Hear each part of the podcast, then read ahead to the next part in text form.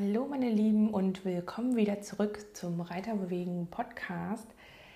Heute soll es um das Thema gehen, biomechanisch korrekt reiten. Ich habe ja eine Trainerausbildung gemacht bei der Angelika Lohmann und der Kirsten Becker und ich möchte so ein bisschen davon berichten, euch ein bisschen was erzählen, was steckt dahinter. Ich habe viele Fragen von euch bekommen, äh, von Trainern und ähm, die gefragt haben, ja, kannst du das empfehlen, wie läuft denn das so ab?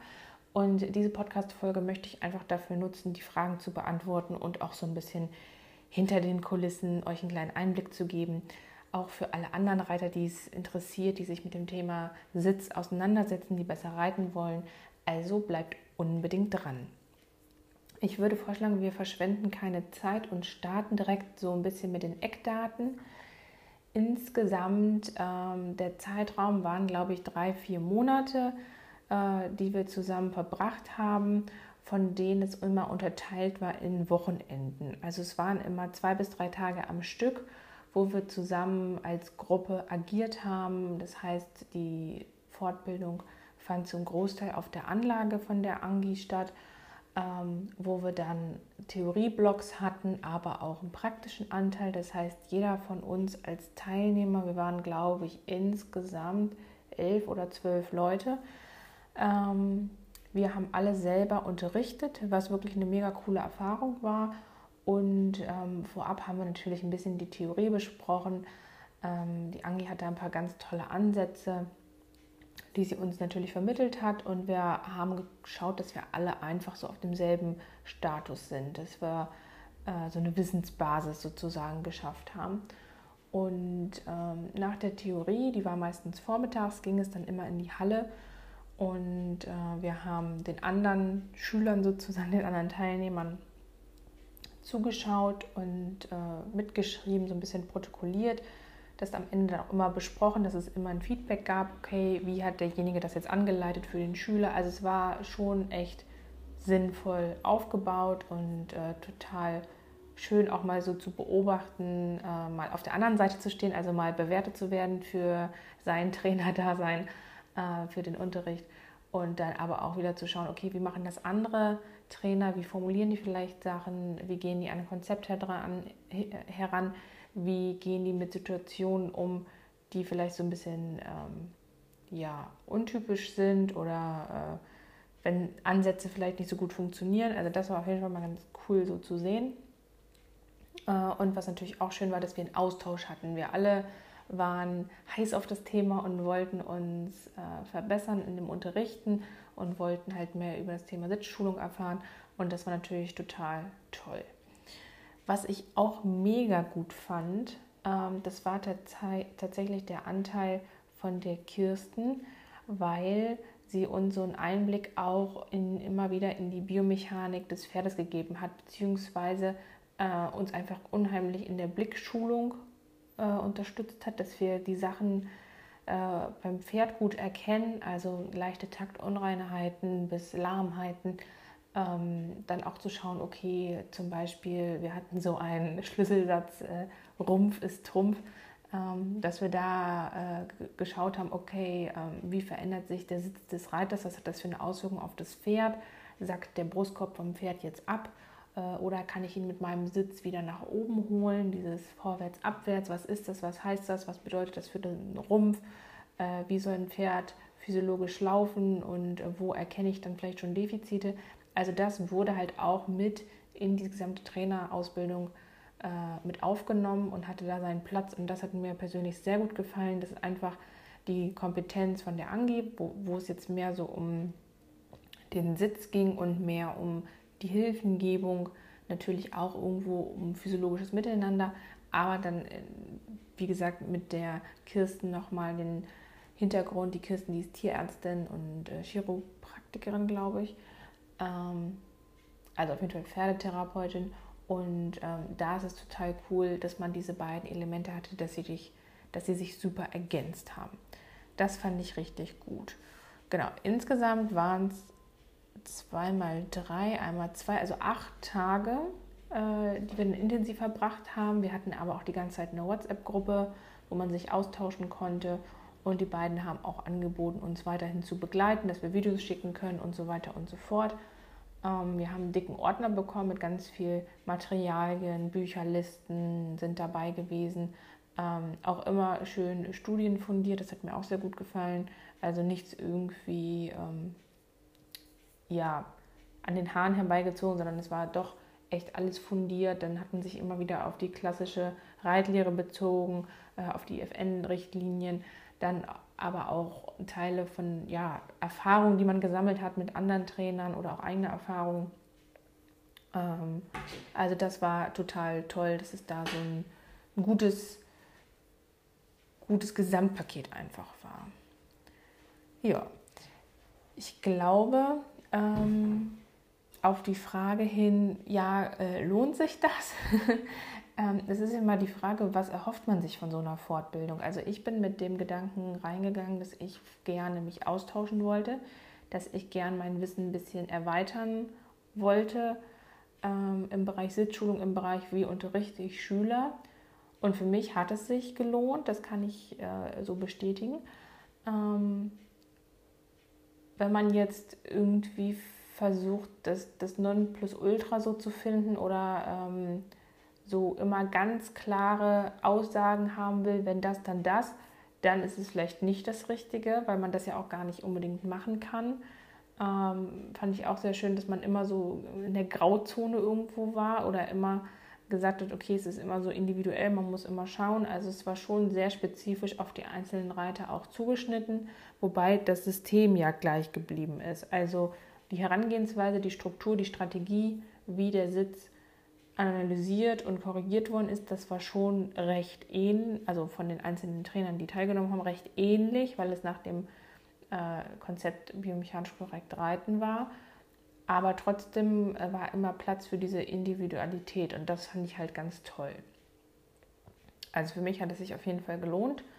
Ähm, dann war noch die Frage, ähm, inwiefern sich das von anderen Konzepten unterscheidet.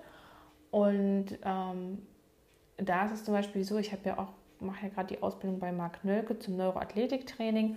Und das war ganz klar abgrenzbar, weil das ja nochmal ein Punkt für sich ist. Also, äh, dass man gehirnbasiert arbeitet, sowas kam da gar nicht drin vor. Das war nicht der äh, Schwerpunkt.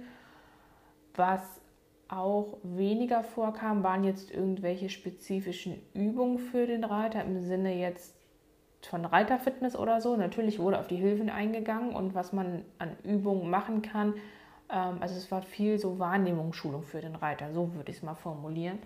Wir haben auch ganz wenig mit Hilfsmitteln gearbeitet. Also in der Franklin-Methode nutzt man ja die Bälle.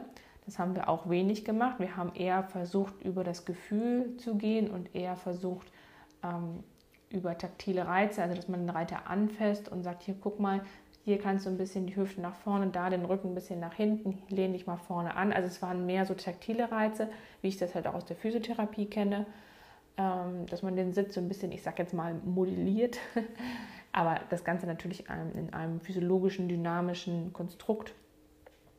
Ähm, und was sich auch unterscheidet, zum Beispiel zu der Miners-Methode, da war ja sehr viel auf bewegungsfördernde Maßnahmen ausgelegt, äh, dass man das Sitzgefühl natürlich auch irgendwo schult, aber dass man den Körper auch so beweglich hält äh, mit Übungen am Boden, mit dem Ballimo und so.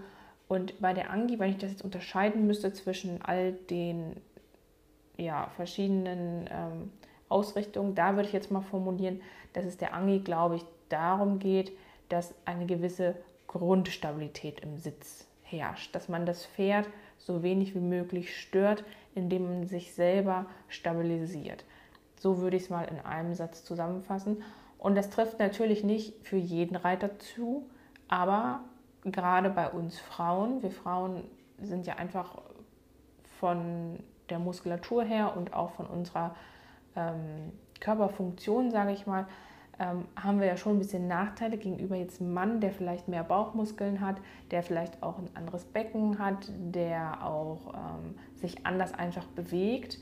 Ähm, und auch von den anatomischen Gegebenheiten, ähm, da sind wir Frauen ja, was den Reitsport betrifft, so ein bisschen, ich sage jetzt mal, unterlegen, ähm, beziehungsweise haben es einfach schwieriger, uns zu stabilisieren, weil wir ja sonst so im Alltag die ganzen schweren Sachen schleppen meistens die Männer. Ähm, Im Alltag müssen wir die Kinder gebären, das heißt, alles muss flexibel sein. Äh, das Gewebe ne, muss sich irgendwie dem, dem Körper dann, oder das Gewebe muss sich dann dem Kind viel mehr anpassen. Ähm, und diese ganzen, ich sage jetzt mal, Probleme haben die Männer ja nicht. Ähm, und die sind halt einfach von Natur aus meistens so ein bisschen stabiler von dem Gewebe her und von der Bewegungsausrichtung. Das soll jetzt nicht heißen, dass Männer grundsätzlich irgendwie steifer sind oder unbeweglicher. Ähm, es gibt auch sehr mobile äh, Männer von den Gelenken her und auch von den Bindegewebsstrukturen. Aber so tendenziell ist es eher so, dass die Frauen so ein bisschen, ich sag jetzt mal, wabbeliger sind und die Männer so ein bisschen fester. Und wenn ich jetzt als Frau eher von meinen Gelenken ein bisschen loser, wackeliger bin, dann auch von meinem Bindegewebe, Stützgewebe, von der Muskulatur nicht so einen hohen Tonus habe, vielleicht auch nicht so ein gutes Körpergefühl, das alles nicht so gut ansteuern kann. Wo sind meine Bauchmuskeln? Wie steuere ich die an? Wie halte ich das? Äh, und ich ermüde einfach schneller. Dann macht dieses System von der Angi durchaus Sinn, dass man sagt, okay, die Priorität Nummer eins ist erstmal die Stabilisation. Das ist, glaube ich, das, was das Konzept was heißt Konzept? Also es ist ja eigentlich eine Herangehensweise, eine Strategie von den anderen Sitzschulungslehren, wenn man das jetzt so sagen mag, äh, unterscheidet oder was da so ein bisschen, wo da ein bisschen der Augen, das Augenmerk drauf gelegt wird. Und das hat mir wirklich ganz gut gefallen, weil jetzt habe ich für mich eine Strategie, ähm, die ich mit einfließen lassen kann in meine Arbeit, wo ich sagen kann, okay, Person 1 brauche ein bisschen Mobilität, dann weiß ich, was ich machen kann. Person 2 braucht ein bisschen mehr Stabilität, dann weiß ich auch, was ich machen kann. Und Person 3 ähm, hat vielleicht ein Problem mit der Ansteuerung, das heißt, dann würde ich neuroathletisch arbeiten. Person 4 hat dann ähm, ja, vielleicht Probleme, seinen Körper wahrzunehmen. Äh, und so kann man dann aus den verschiedenen, ähm, verschiedenen Reit- und Sitzlehren ähm, so seine eigenen Vorteile ziehen und die dann halt auf sein Themengebiet, auf die Reiter anwenden. Und das ist jetzt ganz cool, weil jetzt habe ich das Gefühl, dass ich so aus jedem Bereich äh, meine eigenen Sachen rausnehmen kann, dass ich dann wirklich ähm, ja, für euch einen guten Baukasten habe und dann ähm, immer die passende Lösung parat habe. Jetzt überlege ich gerade, ob noch Fragen waren. Also das waren jetzt so die Fragen, die mit am häufigsten gestellt worden sind, wie es mit dem Ablauf ist, ob sich das lohnt, was der Unterschied ist zu anderen. Ähm, wie gesagt, das war schon alles sinnig durchdacht und ich hatte ganz am Anfang, bevor ich äh, mich angemeldet habe, hatte ich die Zweifel, dass ähm, mir das nicht mehr so viel bringt, weil ich ja Physiotherapeutin bin, weil ich mich ja schon viel mit dem Sitz beschäftigt habe und da hatte ich so ein bisschen die Angst, dass das für mich dann irgendwie überflüssig ist oder ja, dadurch, dass ich auch den Osteo-Concept Coach Pferde gemacht habe, ähm, dachte ich so auch oh, nicht, dass es jetzt irgendwie alles nochmal ist. Und ja, es war schon so, dass es für mich jetzt nicht alles komplett neu war. Ähm, und viele Sachen habe ich gedacht, ja, okay, mache ich einen Haken dran, weiß ich, ist alles klar, habe ich verstanden, brauchen wir nicht drüber reden äh, wo dann der ein oder andere im Kurs vielleicht nochmal genauere Erklärungen braucht oder nochmal ein Beispiel oder so, da war das für mich so, ja, okay, alles klar, äh, habe ich verstanden, nächstes bitte. ähm, aber trotzdem konnte ich für mich auch als Physiotherapeutin und als Osteoconcept Coach, Osteoconcept Coach für Pferde und äh, was ich sonst noch alles so an Fortbildung gemacht habe, konnte ich trotzdem was mitnehmen. Ähm, insofern, dass ich einfach mehr Praxiserfahrung im Unterrichten gesammelt habe, äh, beziehungsweise das bewertet worden ist. Also Praxiserfahrung habe ich ja, aber dass ich da mal ein Feedback bekommen habe und auch nochmal ähm, ja, einfach den Austausch äh, mit der Gruppe und mit den Dozenten, das war halt echt wirklich cool.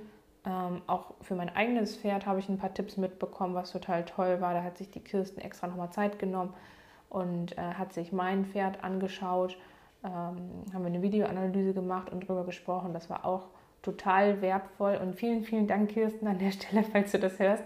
Ähm, da habe ich mich wirklich sehr darüber gefreut.